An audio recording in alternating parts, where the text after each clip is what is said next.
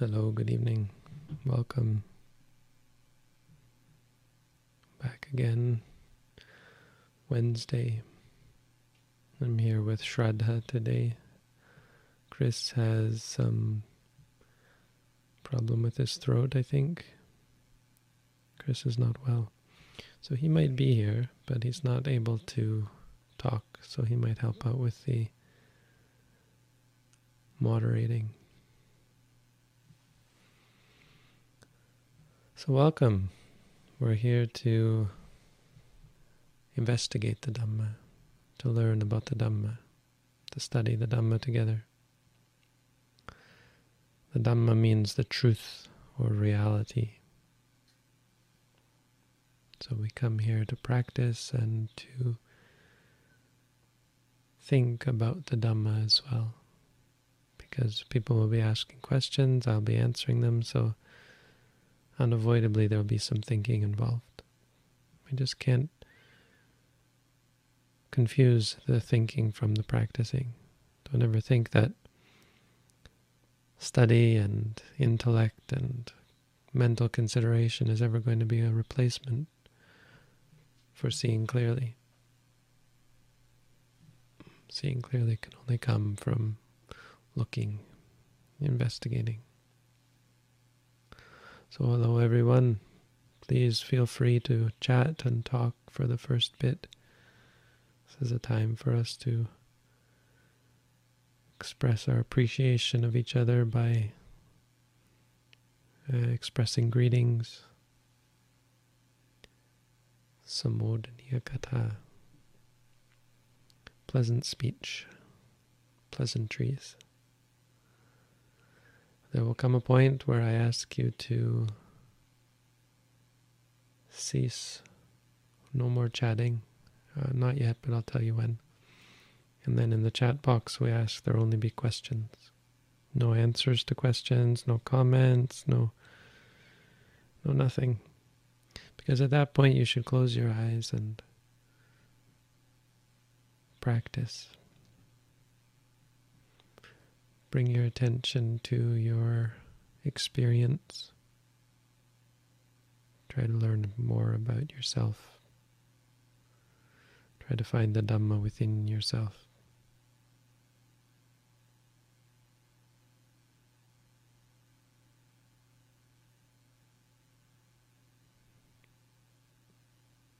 And Shraddha will be copying questions. You can post them now. You can post them once we start, Shraddha will copy them down and post them, ask them, and I will answer them.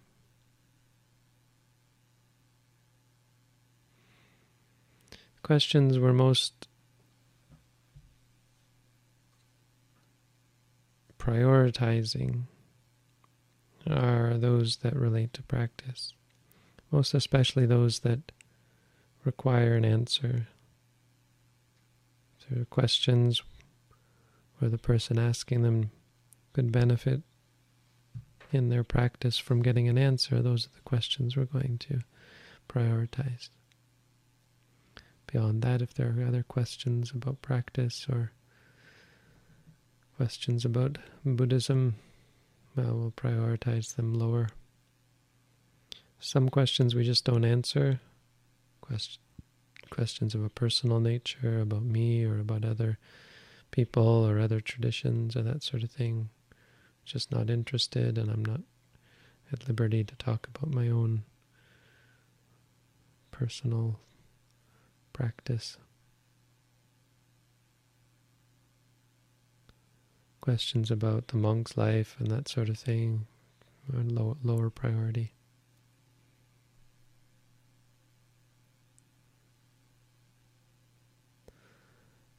If you can, try your best to use proper grammar and spelling. Put some care into your questions. Oh, absolutely, there are many people who come here whose English is not very good, and that's perfectly valid, but there's no excuse if your English is good for not using proper punctuation and grammar out of laziness, sloppiness, carelessness. Try and be mindful and ask the best question you can. clearest, most concise, you're more, more likely to get a, a positive response.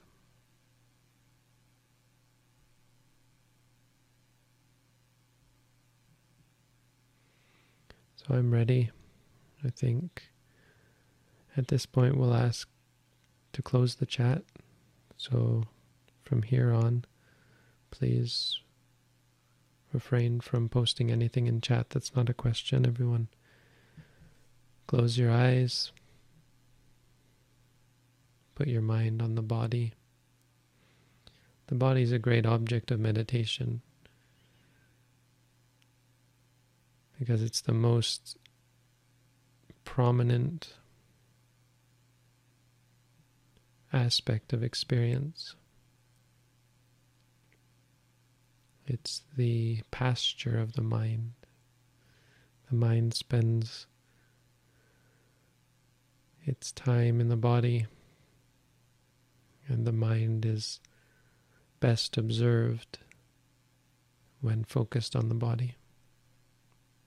So, by focusing on the body, you learn about how the mind works, because the mind is kept present and the mind is easily observed.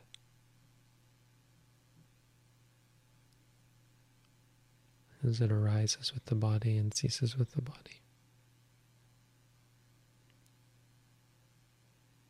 You can focus on the stomach rising and falling. You can focus on the posture of the body, sitting, standing, lying, walking.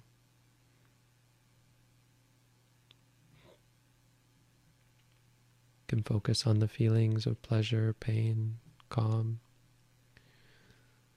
And just find a word to remind yourself of the experience. Whether it be sitting or rising, falling, pain, happy, calm, thinking, liking, disliking. Find words that are mantras that bring the mind to focus on the object, to focus on the experience. Allow you to see the experience just as it is without judgment, without reaction, without interpretation, without identification. And we'll get started now on questions. If you if you don't have questions, don't post. No more posts in the chat, please.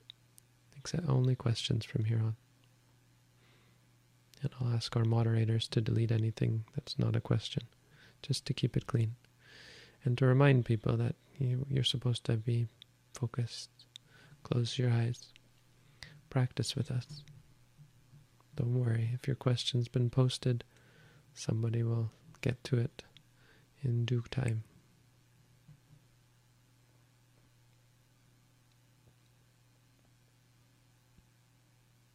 During meditation, how should we handle persistent sounds or persistent bodily awareness? Or anything else that keeps grabbing your attention away from the stomach. It sometimes feels like my mind is taking every chance it can to keep me from having an effective, streamlined meditation session. So, part of the problem is this concept of an effective, streamlined meditation session, as though a mind that was with the stomach the whole time uh, would somehow be preferable to how what you're experiencing. Now, th- there really is no question that would be the case. It would be great if you could. But what's stopping you is not your inability to practice properly. It's the imperfections of your mind and the mind is not perfect. And, and that is the object of meditation practice to see the imperfections of the mind, to see the nature of both uh, of of ourselves, of the body and the mind. So there's no there's no good that comes from wishing or wanting to be uh, focused on the stomach, for example. The proper practice is to note and, and observe the way the mind works, the habits of the mind, be they good or bad. In this case, it's a habit of distraction, I guess. Then you would say distracted, distracted. But the practice isn't to control, it isn't to find a way to be with the stomach. There would be no effect, there would be no positive effect to that. In fact, there would be a negative effect if you were to try to force your mind to stay with the stomach. The nature of experience is unpredictable. It's uh, unfixable. It's unsatisfying. You can't gain satisfaction. So the desire to make it some other way is really the problem. It's what causes you stress and suffering, not the distraction. How you should handle persistent sounds, etc., uh, is the same as how you should handle uh, occasional experiences or any experiences. Persistent is just a judgment. It's just a, an, a interpretation. Meditation is focused on the present moment, what's happening now. And what's happening now has no reference to what's happened in the past or what will happen in the future, so there's no persistent. When it arises, note it. You'll come to see more clearly about how the mind works, and you'll change the way you approach experience from trying to change or fix or perfect to just trying to understand. And perfection comes from understanding, comes from seeing clearly.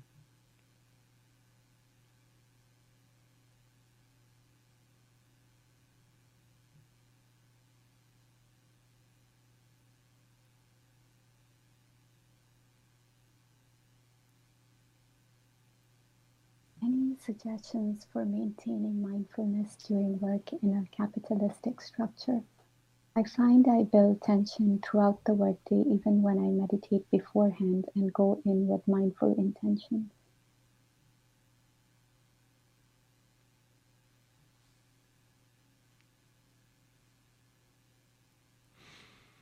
Well, don't be concerned about the built tension. If there's tension, take that as your object of meditation. You know, it's a it's a misunderstanding to think that meditation should make everything smooth. It's not your experiences that will change, and, and certainly not in the beginning. Uh, it, it's your reactions to them. Even enlightened beings have stress and suffering. Stress in the sense of physical stress. Uh, and and you know, stress from having to even do mental work.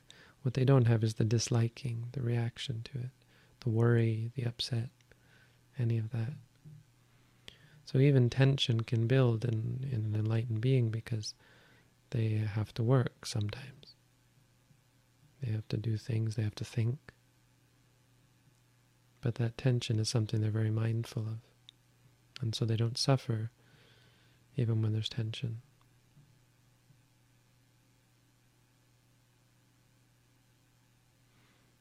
It's easy to mistake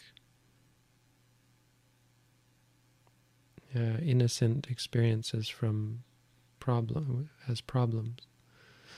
Mis we mistake our experiences as problems. The problem is not with the experiences. And so we think there's something wrong with our practice when in fact it's just something wrong with the universe. The universe is unpredictable. It's unsatisfying. It's uncontrollable. And so you're going to come, you're not going to be able to control, you're going to go through experiences that are unpleasant. It's up to you whether you're uh, whether you're affected by them.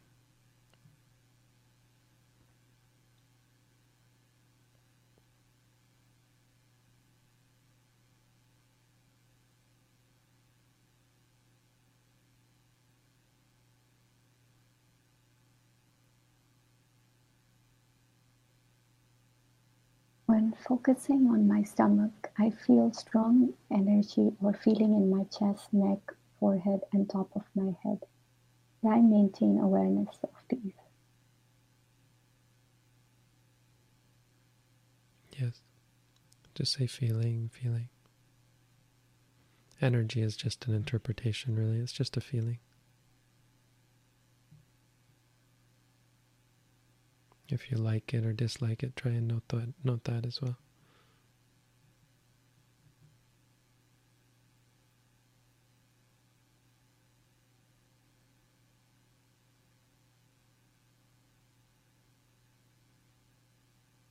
Bhante, when we realize we've encountered one of the hindrances, do we note the hindrance itself or knowing knowing? Have you read the booklet? If you haven't read the booklet, I recommend you do that. It does talk about the hindrances. It may not be as clear as I would like, but it does talk about them. The hindrances are liking, disliking, drowsiness, distraction, and doubt. Those are simple names for them. You don't need to use the Pali or the the academic English uh, literal translations. You would just say liking, disliking, drowsiness, distraction, doubt. Yes, note the hindrance itself. Oh, I, I guess I see what you're saying. Maybe you're when you know that you've encountered one, like, oh, I was just angry there or something. If it's afterwards and you realize it too late, you can just say knowing, knowing. But you could also just say angry because you're just trying to remind yourself that was anger.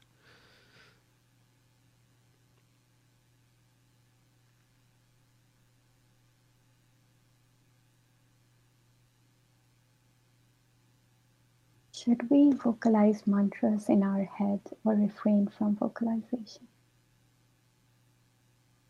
You should vocalize them in the in, in the object. Which is uh, all I mean by that is it's a, it's misleading to think that somehow the mind is in the head. There's a lot of mental activity that goes on in the head, of course. A lot of our senses are there, but not all mental activity takes place there. Vocalization is a mantra, it's a meditation tool. Yes, you should vocalize, but it's not in the head, it's in the object.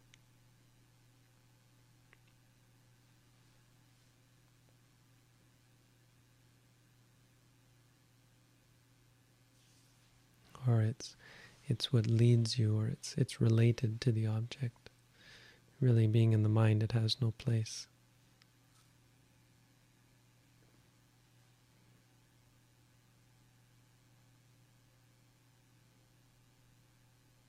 Bhante, my astrophobia is getting worse and worse. Now I'm having panic attacks, even seeing it as an attachment to being safe and aversion to pain.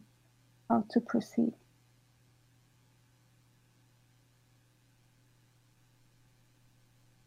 I don't know what astrophobia is, but phobia, I know what that means. So if you're afraid, you just say afraid. Panic attacks, just say panicking, or see, the thing about panicking is it's fear and then it's physical. So try and be try and separate those two. The physical is not the fear. The fear is not the physical. Whatever the physical is, it it it it reinforces because you react to the physical, thinking, "Oh, I'm panicking," and and it creates a feedback loop. So try and break that chain. When you're afraid, say afraid. But when you feel the physical results, Try and note those as just physical experiences, feeling or tense or so on. If you dislike pain, as you say, say disliking. If you crave to be safe, say wanting.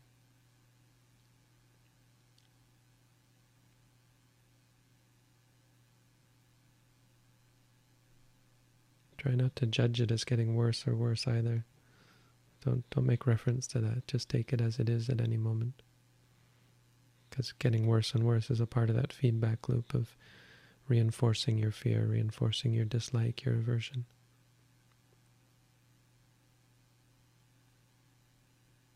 It's a narrative you're telling yourself, and that's part of the problem. In essence, the noting is changing the narrative. It's creating a new narrative narrative that no one would really want to listen to, but that's the whole point. It helps you get bored of it all because it's what's really happening. It's like a sports broadcaster, just play by play. Oh, now I'm seeing, now I'm hearing. See, we work ourselves up. Our narratives are exciting. I'm clinically depressed. I have astrophobia. It's getting worse and worse. That's a narrative. Don't fall into that narrative. Create a new narrative. Now I'm seeing, now I'm hearing, now I'm feeling, now I'm afraid.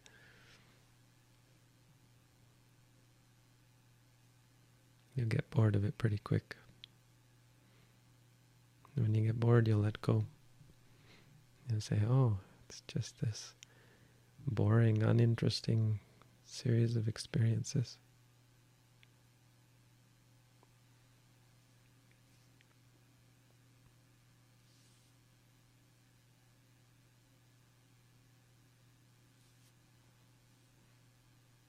You officially have students. How does one become your student?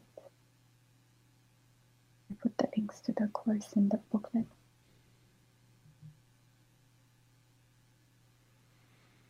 Yeah, there's two ways. One, you can read the booklet, and that's a good way to follow this tradition. And the second way, well, if if you really want to take me as your teacher, you can it's not really taking me as the te your teacher. It's just a temporary thing. You don't have to officially say, you know, it's not a it's not a for life thing. But you would take me as your teacher for the duration of the course. Then you can go to our our meditation hub and there's a way to sign up for a slot and then we meet once a week and you practice at home until we can find a way to have meditators come to stay with us again.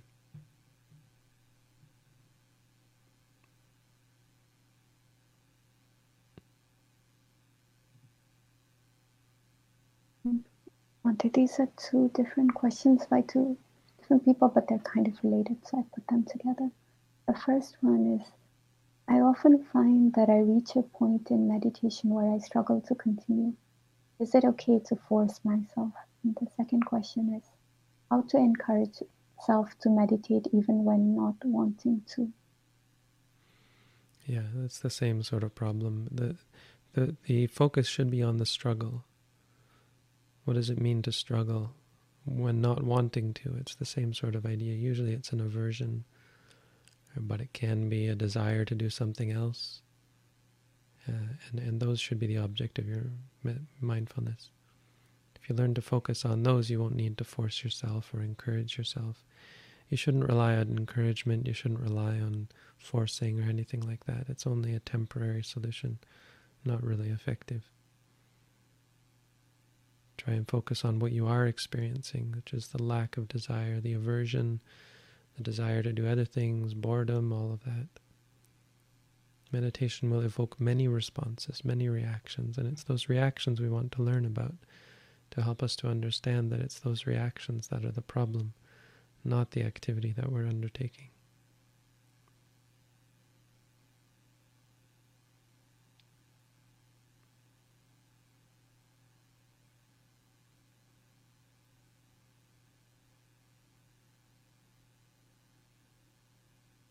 Could you specify how wanting feeds itself and how to break the feedback? There is seeing the object, then the liking, then the inclination to amplify it, wanting indeed, then a hell of stress. A hell of stress. hmm. I don't know what you want as an answer. I mean, it sounds like you see that. Uh, how to break the feedback.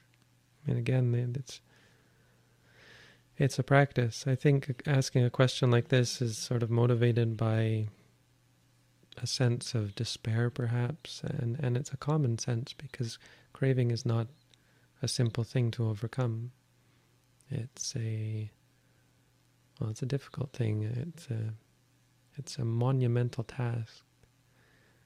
Craving is what causes us to be born. What's caused us to be born again and again ad infinitum.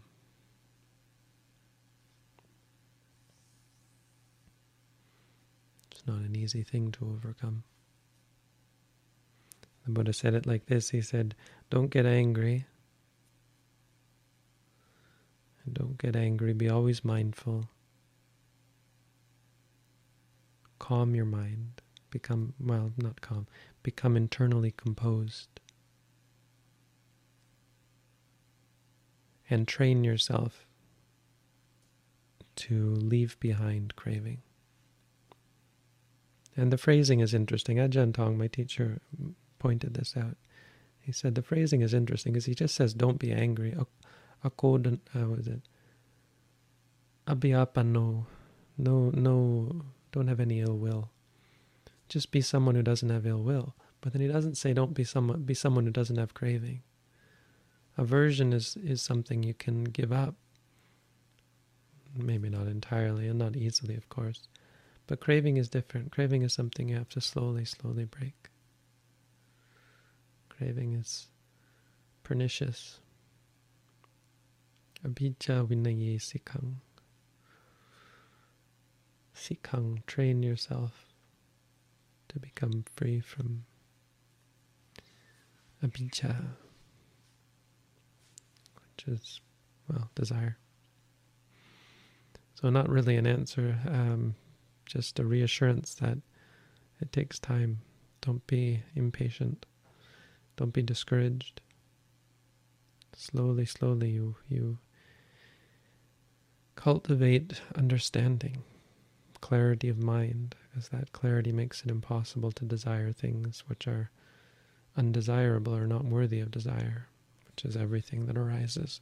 When you start to see that things arise and cease, you find that there is no there's no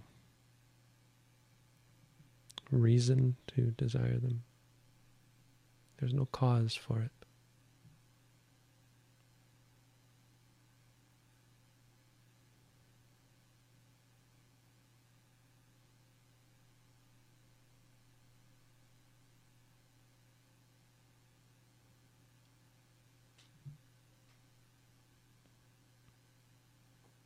Was roller skating the other day and noticed bugs all over the pavement. I must at some point be rolling over these bugs. I must also be doing so when I'm biking or driving. Is this immoral? No. No, immorality is never the action anyway, it's the mind state. So if you're worried about it, that's actually immoral. If you're sad about beings dying, that's also immoral. Immorality in Buddhism is just what is a bad habit in the mind. Now, if you're roller skating for fun, well, the fun part is unfortunately immoral. Immoral is just, I mean, it's a really not a great word because it doesn't actually, in English, give the sense that we need, but it is unethical, technically. Technically, anything that cultivate or encourages bad habits is unethical. And so any craving, any activity which is uh, induced by craving and encouraging and reinforcing craving is unethical. Even walking can be unethical. Roller skating, certainly. Driving. But it's not the action, it's the quality of mind quality of mind that it reinforces. Now, if when you do these activities, you're constantly uh, sad or worried about uh, beings being killed, then maybe you should stop doing those activities because that's immoral. And of course, I mean, what you're asking is it, it would be immoral if you knew there were beings there and intentionally uh, roller skated over them you see some bugs and you roller skate over them in order to kill them. That would be unethical. Deeply unethical, like like on another level.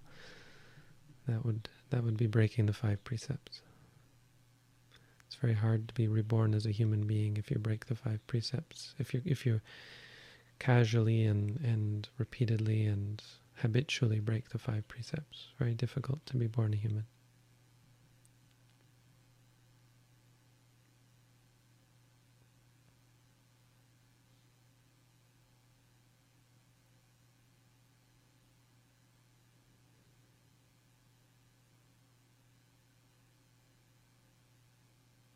Is it okay that I only get through maybe 12 to 14 touching points in an hour sitting session? This is a follow up to the first question one they answered. Yeah, if you can't get through them all, then you might want to just do fewer. You don't have to do them all. You should do them if you have the focus and the concentration. You might want to work up to them, like we did in the course.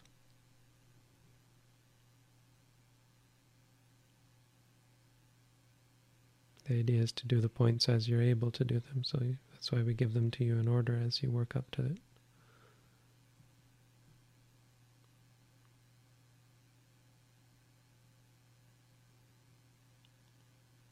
I feel like I get tunnel visions when noting the rising falling by experiencing only those sensations. Sometimes the noting is in the back of my mind and I can feel, hear clearly which is mindful. Not sure what the question is.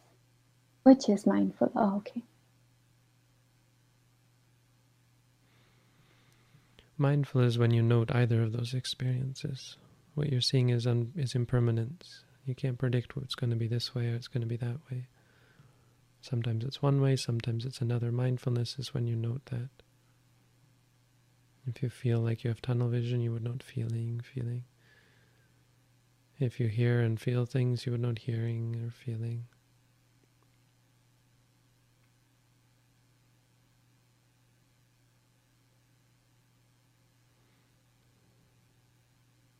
Basically, if you notice anything, then it's already something you should take as an object. When you're noting and, and you don't notice how you're noting, then you don't have to note that that way, that, you know, the, the, the nature of it, because you're just doing it.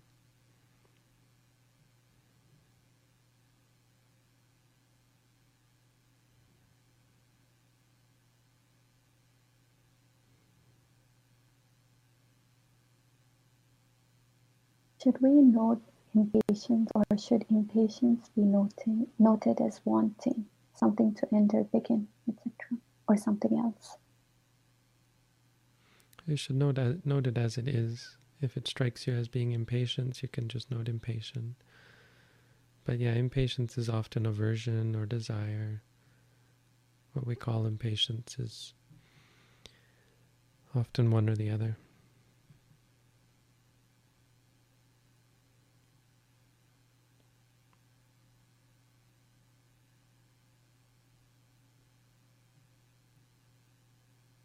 And noting if I have a feeling of relaxation that I enjoy, is it better to note the relaxed feeling of the body, the liking of the mind, or alternate between the two different notes? Whichever is clearest, just pick one. It doesn't really matter. Whichever you can see clearly, note that one. And once it's gone, then just go back to the rising, falling, or whatever.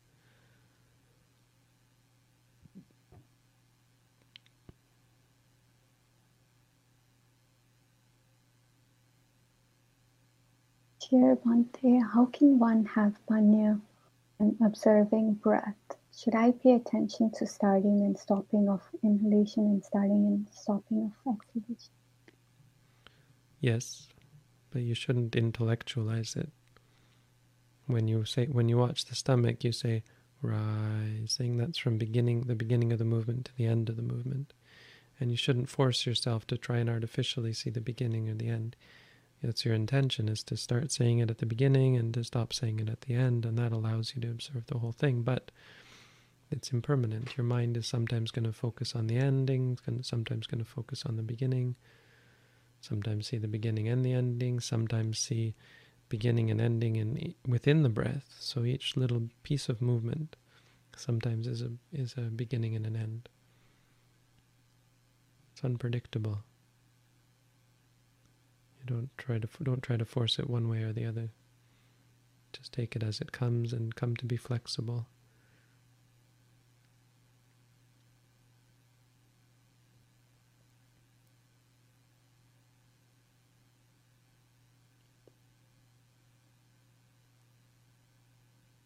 Is the practice designed to correct itself?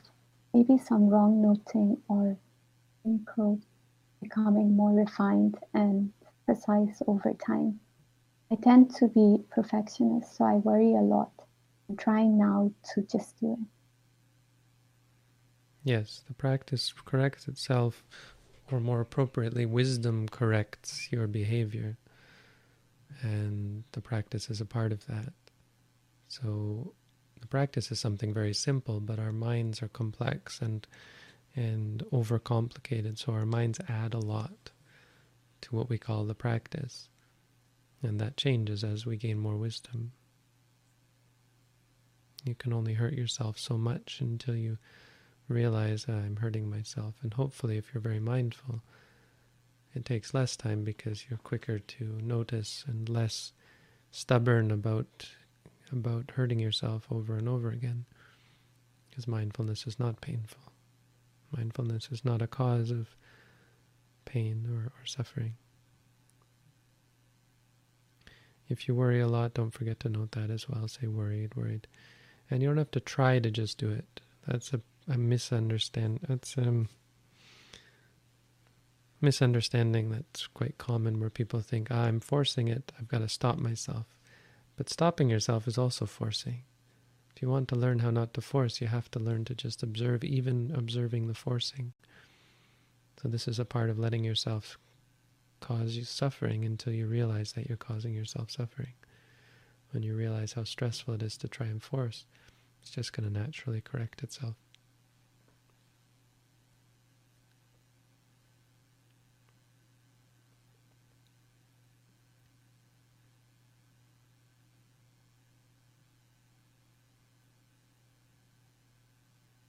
When, when I develop a grudge on someone due to a perceived wrong, it tends to linger for a long time in my mind.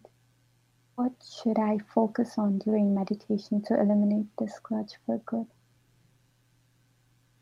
Wanting to eliminate the grudge is probably part of the problem. It's not how we look at it. Sorts of questions are understandable but misguided. Just focus on the experience as it happens. Rather than thinking about it as a grudge, focus on the experiences. Grudges don't exist. It's just your interpretation over time when you consider the past or the future. Nothing lingers for a long time. Things come and they go, they arise and they cease very quickly, actually. But it's hard to see that. And that's what you want to see. You want to see moments of experience. When you're angry at someone, that's just a moment, say angry, and that's it.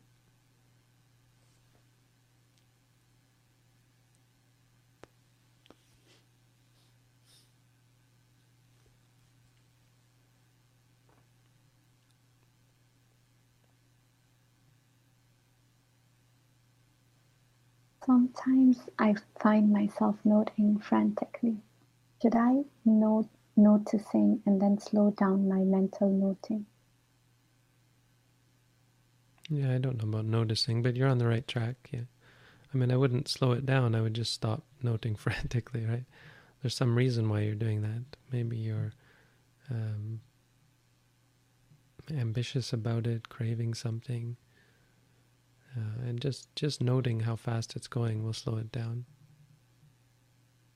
You can say something like knowing, knowing. Noticing might be okay too because you've noticed that. To say noticing. It's not wrong.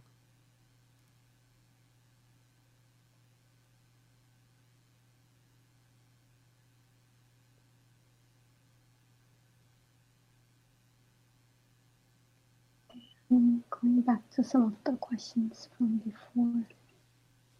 Does meditation help you love yourself or have no self at all?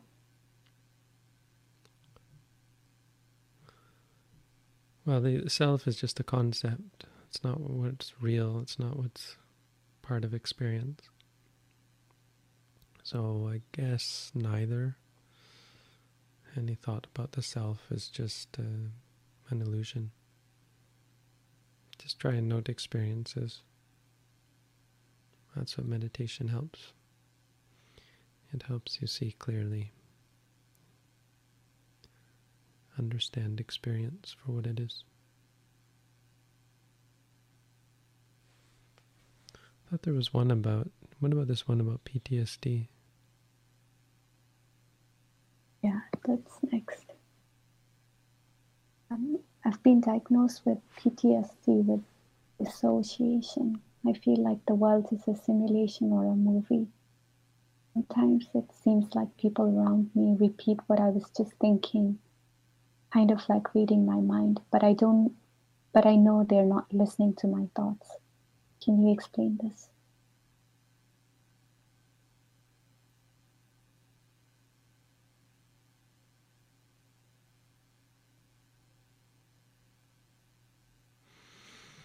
Well, the mind does strange things. It is possible to uh, read people's mind. But it's probably not likely that everyone is. It's common. I mean, as you're experiencing, this is a thing where we become, you might say, paranoid, but interpretative, over interpretative, where we interpret everything where we make connections. That's what it literally is at the basic, most basic level. We make connections with things. Now, meditation and mindfulness, part of it, it that's one of the things it changes. Rather than making connections with things, because that's a big part of where reactions come from. Rather than making connections, we try to see things just as they are. So if you think something, you'd say thinking. If you hear someone say something, it's hearing. And you don't make the connection between what you were thinking and what they were what they're saying. And if you do make that connection, you don't make any connection with it. So so that connection in your mind, hey, they just said what I was thinking. Note that, note that thought. If there's any emotion, because you've now connected it to something, to, to um, to what is bad, you know, to, to, to harm that might come to you or, or fear, that sort of thing. If there's fear that arises, if you're angry about it, if you're worried about it, if you're confused about it, all of that, don't make a connection there as well. The mind is always making connections. And we try to change that so that things just are what they are. That, uh, I think, would help immensely with PTSD in its many forms.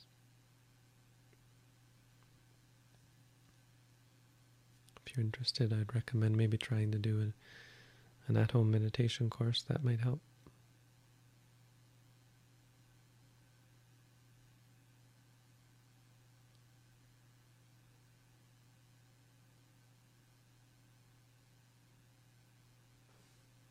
I get paranoid when men are around me. Kind of weird, but should I note paranoid? It's not very weird. Men are scary. Uh, when, you're afraid, say afraid, afraid. You do have to take precautions. It's not to say that when you, when you're afraid of something, there's not a reason for being cautious. But there, but fear doesn't help. Fear paralyzes you. Fear excites you. Fear keeps you from being level-headed and focused, at peace. So try and note afraid, afraid. Afraid is better than paranoid.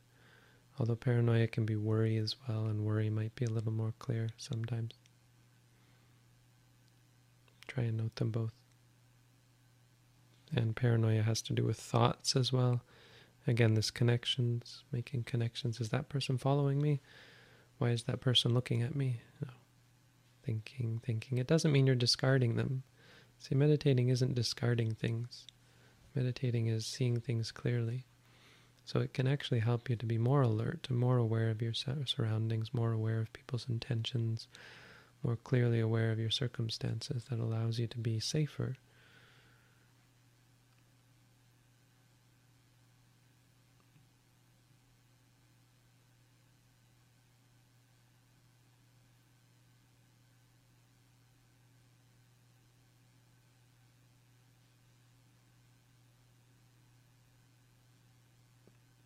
doing sitting meditation, I start breathing fast and then I say instead of rising, falling, knowing, like you said, I feel little uncomfortable because it lasts the whole meditation. What to do? If you feel uncomfortable, just note that. But if you're breathing fast, you can still note rising, falling. You can also note rise, fall.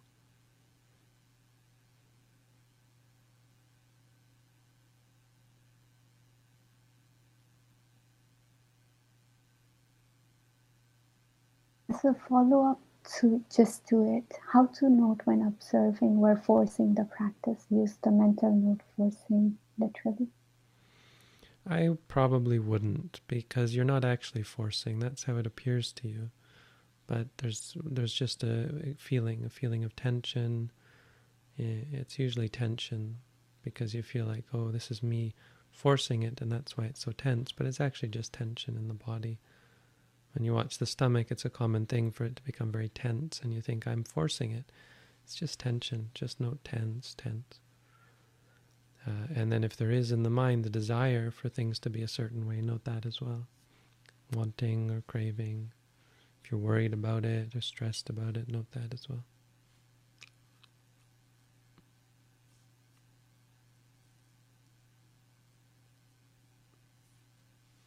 My legs fall asleep completely. My legs fall completely asleep after about 30 minutes of sitting meditation. I'm still working my sitting posture. Any advice? Yeah, there's nothing wrong with legs falling asleep. And if you experience, if you feel something, say feeling, but if you don't feel anything, just continue on with your practice. That'll work itself out. It's not a problem. It is a problem. You have to be careful when you stand up. Don't stand up too quickly. You can apparently break a leg. You know, if you just try to stand on a leg that's asleep, it apparently can be dangerous. So wait for them to wake up again before you try to walk.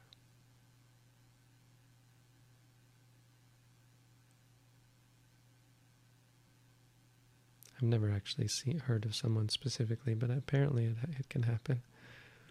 Dreadful thing to think.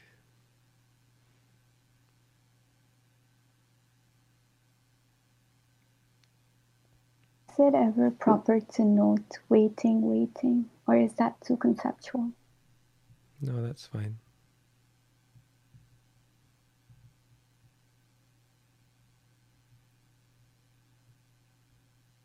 Easier to notice when an object arises, but challenging when it ceases to be. It's usually another object takes its place.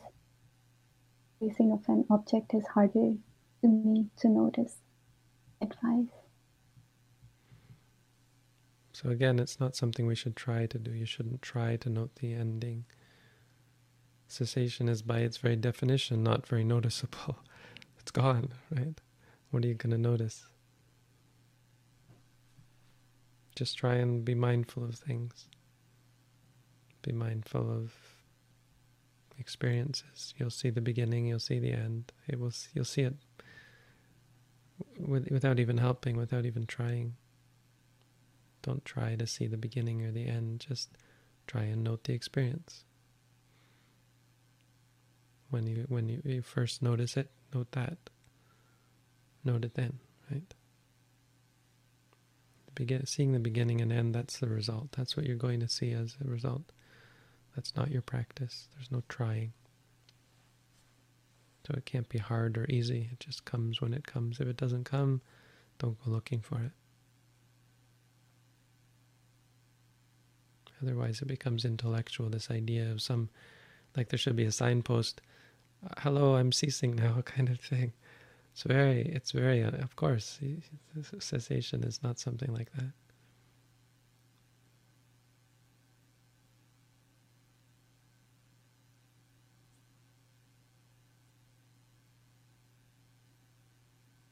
Regards to the question about legs falling asleep, is it best to note feeling or be more specific, for example, tingling or buzzing? Doesn't really matter. Feeling's enough. Feeling's enough, but tingling is fine. There's a follow-up question from the person who had asked this question earlier. When I'm driving, biking, or roller skating, I know that the consequence is bugs dying because of this. The Buddha advise against these activities because of the five precepts? No. I mean, I'm not the Buddha, so I can't tell you, but I think he might advise against them uh, because of that. Yeah, these are kind of things that are kind of violent, and it's not very nice to do things that you know are going to kill lots of beings, but it's not breaking the five precepts because there's no intention. You, you, you, you aren't intentionally trying to kill a, spe a specific being. You just know that if you do this, beings are likely going to die. You don't know that for sure, but it's likely. And it's not breaking the five precepts. It's just something that something to be mindful of. And there's a lot of things that don't break the five precepts that are you know, best in an ideal situation, in an ideal world, better to do without. Like not eating meat, for example. Go ahead, eat meat, but eh, it's probably a better world if we stopped eating meat.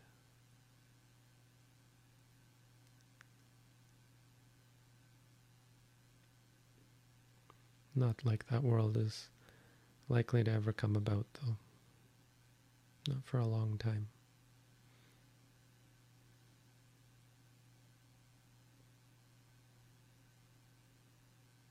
Is the at-home meditation course free? Everything we do is free. We never charge or even ask for a donation for anything. I like to be able to mention that, and I'm very I'm proud, I guess. No, I'm I'm I'm very appreciative of our community, our volunteers, our board of directors, and all of our supporters who allow us to do this completely for free. We have people who donate and give us support. Uh, and of course, you're welcome to do that, but it has no bearing on on what you've gained as in terms of an obligation to return some remuneration. So there's no suggested donation for anything. There's no buy donation for anything. Everything is and always will be free. If at some point we are unable to continue offering these things, then we'll just stop. If, if we should never have not enough resources, we'll just stop. So if you want it to keep going, you can always support, and if you want it to increase, then you're always welcome to get involved and learn about ways that you can support us to expand our activities, like maybe someday building a monastery or something like that everything's free. If it weren't free, there would be some kind of attachment we would have. That's what how I understand it.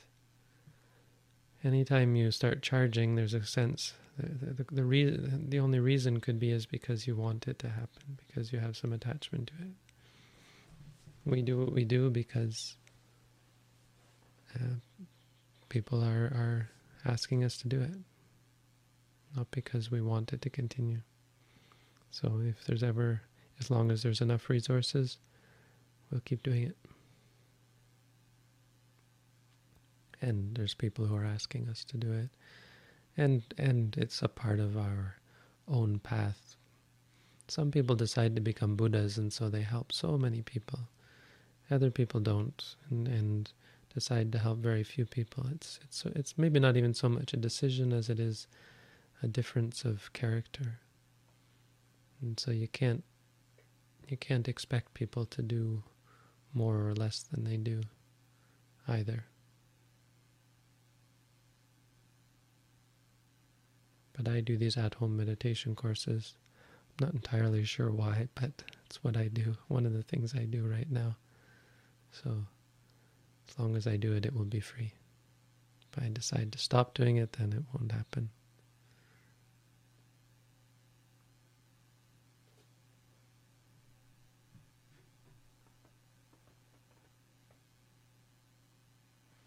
There was another question, about the uh, the at-home meditation course is still confusing for me. Plus, I keep on forgetting the time difference. Could I email you to set a specific time? Just wanted to add a note that there is the it has now the page has been changed where you can see both your time and Bhante's time. So there should that should not be confusing anymore. Yeah, no, we don't. I don't. I can't honor any uh, custom requests like that. You have to pick a slot.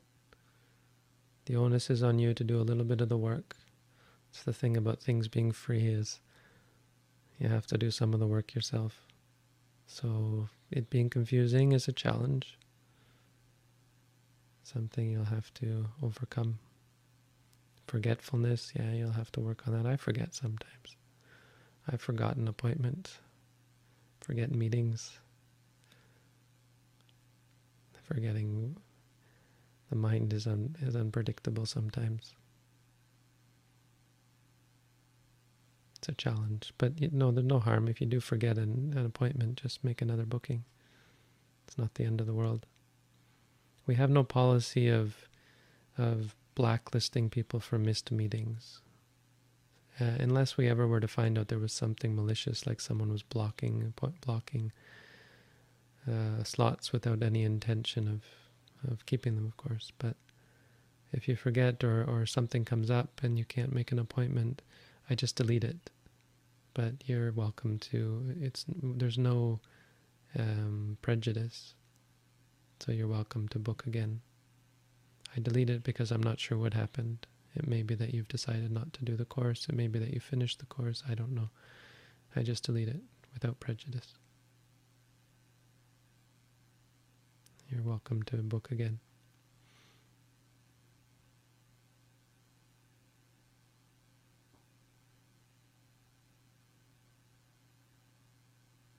When pain arises with aversion immediately after, should the sensation that is most, most clear be noted, or should the aversion be selected as it is one of the five hindrances? Whichever is clearest. You'll see, you, the noting helps you to see clearly and sort it all out. It will become untangled, and eventually you'll be able to note everything individually. But you don't have to no, you don't have to note every single thing because it's very quick. Just try and note something, whichever is clearest.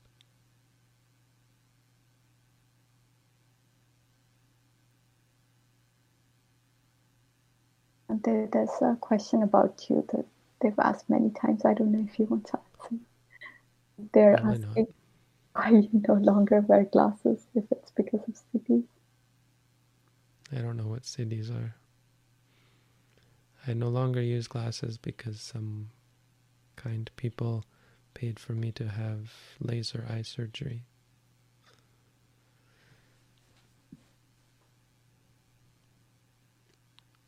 Not a question, they. Well, that's it, I guess, yeah, anyway. Well, we're done. It's time up. So from now on, last last period, only questions that are important. Only top tier questions, okay? If there are no top tier questions, we stop. Go ahead. I don't think there's any more specific meditation related questions. We've already gotten gone through all of these. There's right. this question, I'm not sure if you'd like to answer. Okay, last one. I've realized that I have a strong sense of attachment to my sense of self. My sense of identity is there any advice you could give me to let go of this attachment? I'm not going to answer that. It's not that important. Uh, I'd recommend to read the booklet. Sorry, I don't mean to dismiss your question out of hand, but it's sort of a theoretical problem that you have. What's real is going to be experiences. Maybe there's conceit. Maybe there's uh, views but all of that comes clear through your practice. Read the booklet if you're interested. Take an app, take an at-home meditation course. That'll all clear itself up. Practice is not letting go. Practice is seeing clearly. Letting go comes from practice, from seeing clearly.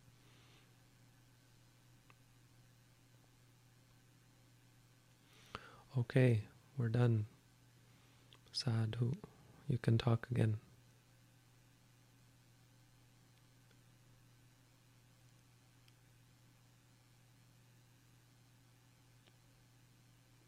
Thank you all for coming. A good group, a good session. We have had a good a good one hour today. That was an hour where none of us wasted our time. Where we can say for that hour we were making use good use of our birth as human beings. We were not wasting our time in samsara. We were not wandering anymore. We had purpose for that hour. We were inclined towards the good. So sadhu. And thank you, Shraddha, for helping.